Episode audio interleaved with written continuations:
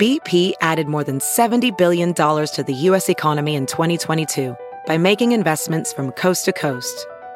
Investments like building charging hubs for fleets of electric buses in California and starting up new infrastructure in the Gulf of Mexico. It's and, not or. See what doing both means for energy nationwide at bp.com slash investing in America.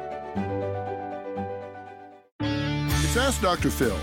Being physically abused as a child is something that will have an effect on you throughout your entire life. It can cause you to raise your children differently if you don't deal with what's happened to you. And the only way you can be sure that you turn things in a healthy direction is to heal your own wounds.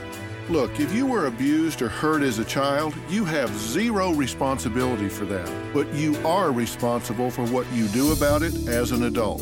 Take the time to heal yourself because you can't give away what you don't have. For more on ending the silence on domestic violence, log on to drphil.com. I'm Dr. Phil.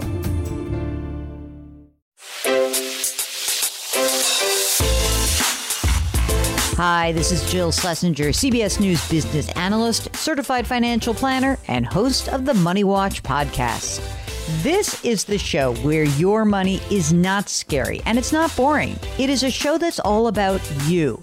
It's your questions that make it possible for me to provide unconventional and entertaining insights on your money and maybe more importantly, on your life. I'm going to be your financial coach, someone who brings common sense and an insider's perspective on how to manage your money and your emotions. And I promise we are going to have a little bit of fun along the way. Have a question from retirement to career changes to college funding? Just send us an email at askjill at jillonmoney.com. Follow Money Watch wherever you get your podcasts. You can listen ad free on the Amazon Music or Wondery app.